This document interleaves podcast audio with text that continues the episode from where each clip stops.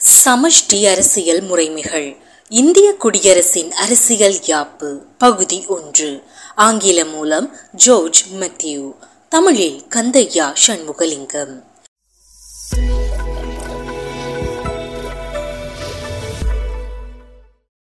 சமஷ்டி முறையின் வரலாறும் வளர்ச்சியும். இந்தியா மூன்று தசம் இருநூற்றி எண்பத்தி ஏழு மில்லியன் சதுர கிலோமீட்டர் பரப்பளவையுடைய நாடு. இங்கு ஒன்று தசம் பூஜ்ஜியம் தொன்னூற்றி எட்டு பில்லியன் மக்கள் வாழ்கிறார்கள். இனத்துவ பன்மைத்துவமுடைய இப்பரந்த தேசத்தில் பல்வேறு இனத்துவ குழுமங்களும் மொழிகளும் பண்பாடுகளும் காணப்படுகின்றன. இந்தியாவில் இருபத்தி எட்டு மாநில அரசுகளும் ஏழு ஒன்றிய பிரதேசங்களும் உள்ளன. ஒன்றிய பிரதேசம் என்பதில் தேசிய தலைநகரான டெல்லியும் அடங்குகிறது.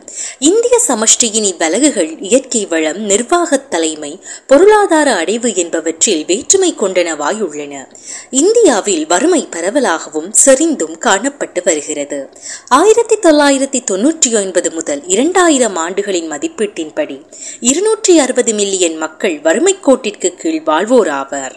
இருந்தபோதும் இரண்டாயிரம் முதல் இரண்டாயிரத்தி ஒன்று காலத்தில் இந்தியாவின் மொத்த தேசிய உற்பத்தியின் வளர்ச்சி ஆறு வீதமாக இருந்தது.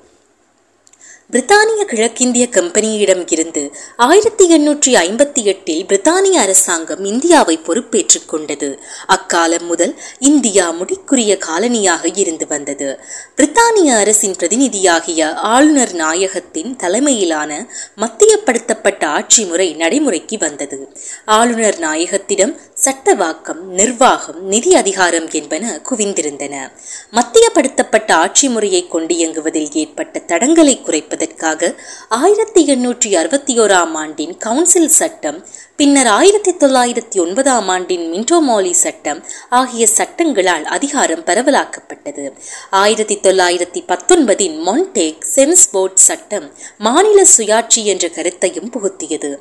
இவ்வாறான அதிகார பரவலாக்கம் மாகாணங்களின் நிர்வாகத்தில் பொறுப்பாட்சி அரசாங்கம் என்ற தத்துவத்தை புகுத்துவதற்கு உதவியது. ஆயினும் ஒரு சில விடயங்கள் மட்டுமே மாகாணங்களின் பொறுப்பில் கையளிக்கப்பட்டன.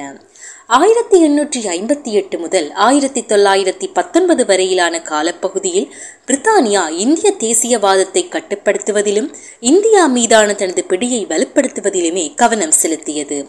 ஆயிரத்தி தொள்ளாயிரத்தி முப்பதில் சைமன் ஆணைக்குழு விசாரணை அறிக்கை வெளியிடப்பட்டது. இதன் பின்னர் வட்டமேசை மாநாடு நடைபெற்றது. இறுதியில் இந்திய அரசாங்க சட்டம் ஆயிரத்தி தொள்ளாயிரத்தி முப்பத்தி ஐந்து எனும் அரசியல் சட்டம் இயற்றப்பட்டு நடைமுறைப்படுத்தப்பட்டது. இவை இந்தியாவும் இந்திய தேசியவாத எழுச்சியை கட்டுப்பாட்டில் வைத்திருத்தல் பிரித்தானியாவின் ஆட்சி அதிகாரத்தை பலப்படுத்துதல் என்ற மேற்கூறிய இரு நோக்கங்களினை கருத்தில் கொண்டே மேற்கொள்ளப்பட்டன. ஆயிரத்தி தொள்ளாயிரத்தி முப்பத்தி ஐந்தின் இந்திய அரசாங்க சட்டம் ஒரு திருப்பு முனையாகும். இச்சட்டம் இந்தியாவிற்கு ஒரு சமஷ்டி கட்டமைப்பை வழங்கியது. பிரித்தானிய இந்தியாவின் மாகாணங்களையும் சமஸ்தான அரசுகளையும் ஒன்றிணைத்த கூட்டாட்சி அல்லது சமஷ்டி என்ற வகையான அரசியல் யாப்பு முறையை இது இந்தியாவிற்கு அறிமுகம் செய்தது. ஆயினும் சமஸ்தான அரசுகள் சமஷ்டியில் இணைவதற்கான சம்மதத்தை வழங்க மறுத்தமையால் திட்டமிட்டபடி ஃபெடரேஷன் என்ற அமைப்பு நடைமுறைக்கு வரவில்லை. ஆயிரத்தி தொள்ளாயிரத்தி முப்பத்தி ஐந்து சட்டம் சட்டவாக்க அதிகாரங்களை மத்திய சட்டசபை மாநில சட்டசபைகள் என்ற இரு சட்டசபைகளுக்கு பகிர்ந்தளித்தது. மாநில சட்டசபைகள் மட்டுப்படுத்தப்பட்ட அதிகாரங்களை கொண்டிருந்தன. ஆயிரத்தி தொள்ளாயிரத்தி முப்பத்தி ஐந்தாம் ஆண்டு சட்டம் இந்திய அரசுக்கு மத்திய அரசாங்கம் மாநில அரசாங்கங்கள் என்ற கட்டமைப்பை உருவாக்கியது. இவ்வமைப்பில் சமஸ்தான அரசுகள் சேராமல் விலகியிருந்தன. இரண்டாம் உலக யுத்தம் ஆரம்பித்ததும் இந்த ஒழுங்கமைப்பு முடிவுக்கு வந்தது. ஆயிரத்தி தொள்ளாயிரத்தி நாற்பத்தி ஏழு ஆகஸ்ட் பதினைந்தாம் திகதி இந்தியா சுதந்திரம் பெற்றது. ஆயிரத்தி தொள்ளாயிரத்தி நாற்பத்தி ஒன்பது நவம்பர் இருபத்தி ஆறாம் திகதி இந்திய அரசியலமைப்பு சட்டவையால் வரையப்பட்ட அரசியல் யாப்பு ஏற்கப்பட்டது. அது ஆயிரத்தி தொள்ளாயிரத்தி ஐம்பதாம் ஆண்டு ஜனவரி இருபத்தி ஆறாம் திகதி நடைமுறைக்கு வந்தது.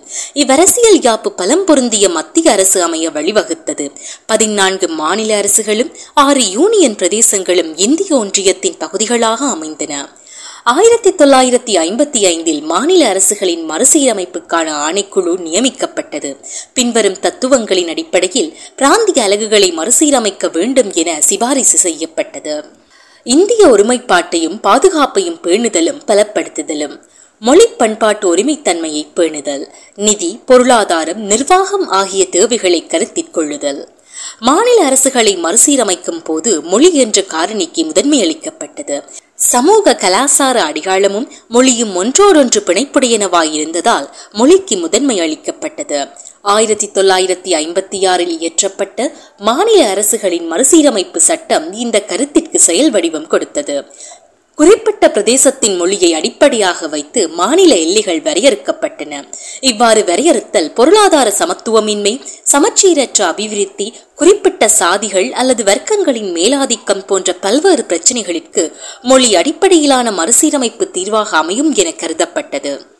ஆயிரத்தி தொள்ளாயிரத்தி ஐம்பத்தி ஆறு தொடக்கம் மாநில எல்லைகள் மீள்வரையறை செய்யப்படுவதும் புதிய மாநிலங்கள் உருவாக்கம் பெறுவதும் தொடர்ந்தது. அண்மை காலத்தில் வடகிழக்கு இந்தியாவில் இரண்டாயிரமாம் ஆண்டு நவம்பர் மாதம் சத்தீஸ்கர் ஜார்க்கண்ட் உத்தராஞ்சல் எனும் மூன்று மாநில அரசுகள் உருவாக்கப்பட்டன. அரசியல் யாப்பை வரைந்தபோது அதன் வரைவில் தொடர்புபட்ட தலைவர்கள் இந்தியாவின் ஐக்கியத்தையும் ஒருமைப்பாட்டையும் பேணுவதையே முதன்மையான அக்கறையாக கொண்டிருந்தனர். இந்தியா சுதந்திரமடைந்த போது இந்திய மாநிலங்கள் விட அறுநூறு வரையான சமஸ்தான அரசுகளும் இருந்தன. இவை யாவற்றையும் ஒன்றிணைத்த ஐக்கியப்பட்ட அரசை அமைக்கும் தேவை இருந்தது. அரசியல் யாப்பு இந்தியாவை அரசுகளின் ஒன்றியம் என்று குறிப்பிட்டது. அரசியல் யாப்பில் வரும் பெடரல் என்ற சொல் பலமுள்ள மத்தியை குறிப்பதாக அமைகிறது. ஒன்றியம் என்ற சொல் திட்டமிட்ட நோக்கத்துடனேயே உபயோகிக்கப்பட்டது என அரசியல் யாப்பின் சிற்பியான பி ஆர் அம்பேத்கர் குறிப்பிட்டார். இந்தியா ஒரு சமஷ்டியாக உருவாகுதல் வேண்டும் என அரசியல் யாப்பை வரைந்த குழு கருதிய போதும் அச்சமஷ்டியின் உறுப்பு அலகுகளின் முன்மொழிவின் பயனான உடன்படிக்கையின்படி அரசியல் யாப்பு வரையப்பட்டதல்ல என்ற கருத்தை அக்குழு தெளிவுபடுத்த விரும்பியது. சாதாரண நிலைமைகளின் கீழ் இந்தியா ஒரு சமஷ்டி முறையாகவே இயங்கி வருகிறது. ஆனால் அசாதாரணமான சூழ்நிலைகளின் போது அது ஒற்றையாட்சி முறையாக மாறிவிடுகிறது. இந்திய அரசியல் யாப்பின் சமஷ்டி இயல்புகள். இந்தியா பாராளுமன்ற முறைமையை கொண்ட சமஷ்டி அமைப்புடைய நாடாகும். இந்தியாவில் இருபத்தி எட்டு மாநில அரசுகள் உள்ளன. அவற்றுள் மூன்று மாநில அரசுகள் நாம் குறிப்பிட்டது போல் அண்மையில் இரண்டாயிரமாம் ஆண்டில் உருவாக்கப்பட்டவை. மத்திய அரசு லோக்சபா ராஜ்யசபா என இரு சபைகளை கொண்டது. ராஜ்யசபா மேற்சபையாகும் இது மாநில அரசுகளின் பிரதிநிதிகளை கொண்டமைவது. கீழ் சபையான லோக்சபா மக்களால் தெரிவு செய்யப்பட்ட பிரதிநிதிகளை கொண்டமைவது. இந்திய அரசியல் யாப்பினை ஆராய்ந்த புலமையாளர்கள் இந்திய அரசியல் முறையை முழுமையான சமஷ்டியாக கருத முடியாது என குறிப்பிட்டதோடு அதற்கு பலவித அடைமொழிகளை சேர்த்து அழைக்கலாயினர். அவ்வடைமொழிகள் cooperative executive emergent responsible parliamentary populist, legislative, competitive, fiscal, restructured, reluctant, quasi என பலவாகும். இவற்றுள் இறுதியாக குறிப்பிட்ட குவாசி என்ற அடைமொழியுடன் இணைத்து குவாசி ஃபெடரலிசம் என கூறும்போது அரைகுறை சமஷ்டி என்ற கருத்தாக அது பொருட்படும். இந்திய சமஷ்டியின் அடிப்படை கூறாக சமஷ்டி எனும் தத்துவம் அமைந்துள்ள போதும் மாநில அரசுகளின் அதிகாரங்களையும் அவற்றின் நியாயாதிக்கத்தையும் மீறும் வகையில் மத்திய அரசு சட்டங்களால் செயற்படுத்தப்படுகிறது என்பதையும் கவனத்திற்கொள்ளுதல் வேண்டும். அரசியல் யாப்பில் உள்ள பல ஏற்பாடுகள் மத்திய அரசு மாநில அரசுகளின் உரிமைகளை மீறி செயற்படுவதற்கு உதவுவதாய் உள்ளன. இவ்வேற்பாடுகள் சிலவற்றை குறிப்பிட்டு கூறலாம். உருப்புரை இருநூற்றி நாற்பத்தி ஒன்பது. இவ்விருப்புரையின்படி பாராளுமன்றத்தின் மேற்சபையான ராஜ்யசபாவின் தீர்மானத்தின் மூலம் மாநில பட்டியலில் மாநிலங்களுக்கு என ஒதுக்கப்பட்ட எந்த விடயம் பற்றியும் மத்திய பாராளுமன்றம் சட்டங்களை ஆக்கலாம். ராஜ்யசபையின் இத்தீர்மானம் அச்சபையில் சமூகமாயிருந்து வாக்களிக்கும் மூன்றில் இரண்டு பெரும்பான்மையினரின் வாக்குகளால் நிறைவேற்றப்பட்டதாக இருத்தல் வேண்டும். சூழ்நிலையின் தேவையும் தேசிய நலனும் அவ்வாறு மாநில அரசு பட்டியல் விடயங்களில் சட்டம் இயற்றுவதற்கான நிபந்தனையாக அமைவதையும் காணலாம். இவ்வாறு நிறைவேற்றப்படும் தீர்மானம் ஒரு ஆண்டு காலத்திற்கு வலிதுடையதாக இருக்கும். அத்தீர்மானத்தை இன்னொரு தீர்மானம் மூலம் மேலும் ஒரு வருடத்திற்கு நீடிக்கும் அதிகாரம் ராஜ்யசபாவிற்கு உள்ளது அரசியல் யாப்பின் ஏழாவது அட்டவணை யூனியன் அரசாங்கத்திற்கும் மாநில அரசுகளுக்கும் உரிய கடமைகளையும் அதிகாரங்களையும் வகுத்துரைப்பதாக உள்ளது.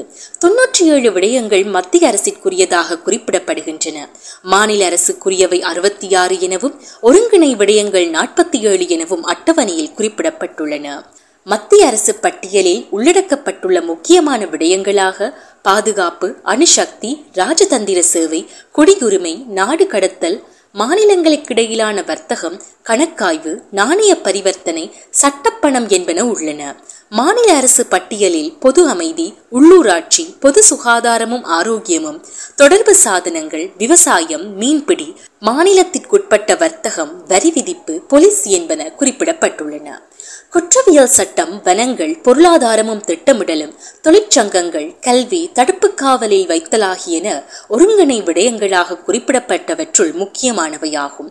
இந்த பட்டியல்களில் உள்ள விடயங்கள் பற்றி அரசியல் யாப்பு திருத்தங்கள் செய்யப்பட்டுள்ளன. திருத்தங்கள் மத்திய அரசின் அதிகாரங்களை அதிகரிக்கும் நோக்குடன் செய்யப்பட்டனவாகும். உறுப்புரை இருநூற்றி ஐம்பது. மத்திய அரசு மாநில அரசுகளின் அதிகாரங்களில் தலையிடுவதற்கு உதவும் இன்னொரு அரசியல் உறுப்புரையாக இருநூற்றி ஐம்பது விளங்குகிறது. மாநில அரசு அட்டவணையில் குறிப்பிட்ட எந்த ஒரு விடயம் பற்றியும் மத்திய அரசு அவசரகால நிலையின் போது சட்டம் இயற்றலாம் என உறுப்புரை இருநூற்றி ஐம்பது கூறுகிறது. பாராளுமன்றம் மாநில அரசுகளின் அட்டவணையில் உள்ள ஐந்து விடயங்களை ஒருங்கிணை அட்டவணையிலும் மூன்று விடயங்களை மத்திய அரசு அட்டவணையிலும் சேர்த்துக் கொண்டது. ஆயிரத்தி தொள்ளாயிரத்தி ஐம்பத்தி நான்கின் மூன்றாவது திருத்த சட்டம் ஆயிரத்தி தொள்ளாயிரத்தி ஐம்பத்தி ஆறின் ஆறாவது திருத்த சட்டம் ஆயிரத்தி தொள்ளாயிரத்தி எண்பத்தி இரண்டின் நாற்பத்தி ஆறாவது திருத்த சட்டம் என்பன மூன்று அட்டவணைகளிலும் உள்ள விடயங்களில் மாற்றங்களை ஏற்படுத்திய அரசியல் யாப்பு சட்ட திருத்தங்களிற்கு உதாரணங்கள் ஆகும். ஆயிரத்தி தொள்ளாயிரத்தி எழுபத்தி ஆறாம் ஆண்டின் நாற்பத்தி இரண்டாம் திருத்தம் ஏழாவது அட்டவணையில் பெரிய மாற்றங்களை ஏற்படுத்தியது. இத்திருத்தம் மூலம் கல்வி வனங்கள் வனவிலங்குகள் பாதுகாப்பு நிறைகளும் அளவுகளும் தரக்கட்டுப்பாடும் என்பன மாநில பட்டியலில் இருந்து ஒருங்கிணை பட்டியலிற்கு மாற்றப்பட்டன. ஆயிரத்தி தொள்ளாயிரத்தி எழுபத்தி ஆறாம் ஆண்டின் நாற்பத்தி இரண்டாம் திருத்தம் மத்திய அரசு ராணுவத்தை எந்த வேளையிலும் எந்த மாநிலத்திற்குள்ளும் இராணுவ நடவடிக்கைக்காக அனுப்பும் அதிகாரத்தை மத்திய அரசிற்கு வழங்கியது. இவ்வாறு அனுப்பப்படும் இராணுவத்தின் மீது மாநில அரசிற்கு எவ்வித கட்டுப்பாட்டு அதிகாரமும் இருக்க மாட்டாது. உருப்புரை முன்னூற்றி ஐம்பத்தி ஆறு. மத்திய அரசு மாநிலங்களின் நியாயாதிக்கத்தில் தலையீடு செய்வதற்கு வழிவகுத்துள்ள இன்னொரு உறுப்புரை முன்னூற்றி ஐம்பத்தி ஆறு ஆகும். இது ஜனாதிபதி ஆட்சி பற்றியது. இதன் மூலம் மாநில அரசாங்கத்தின் அதிகாரங்களை மத்திய அரசு நேரடியாக கைப்பற்றலாம். இந்த உறுப்புரையை உபயோகித்து நூறிற்கு மேற்பட்ட தடவைகள் மாநில அரசாங்கங்களின் பதவி கவிழ்க்கப்பட்டன.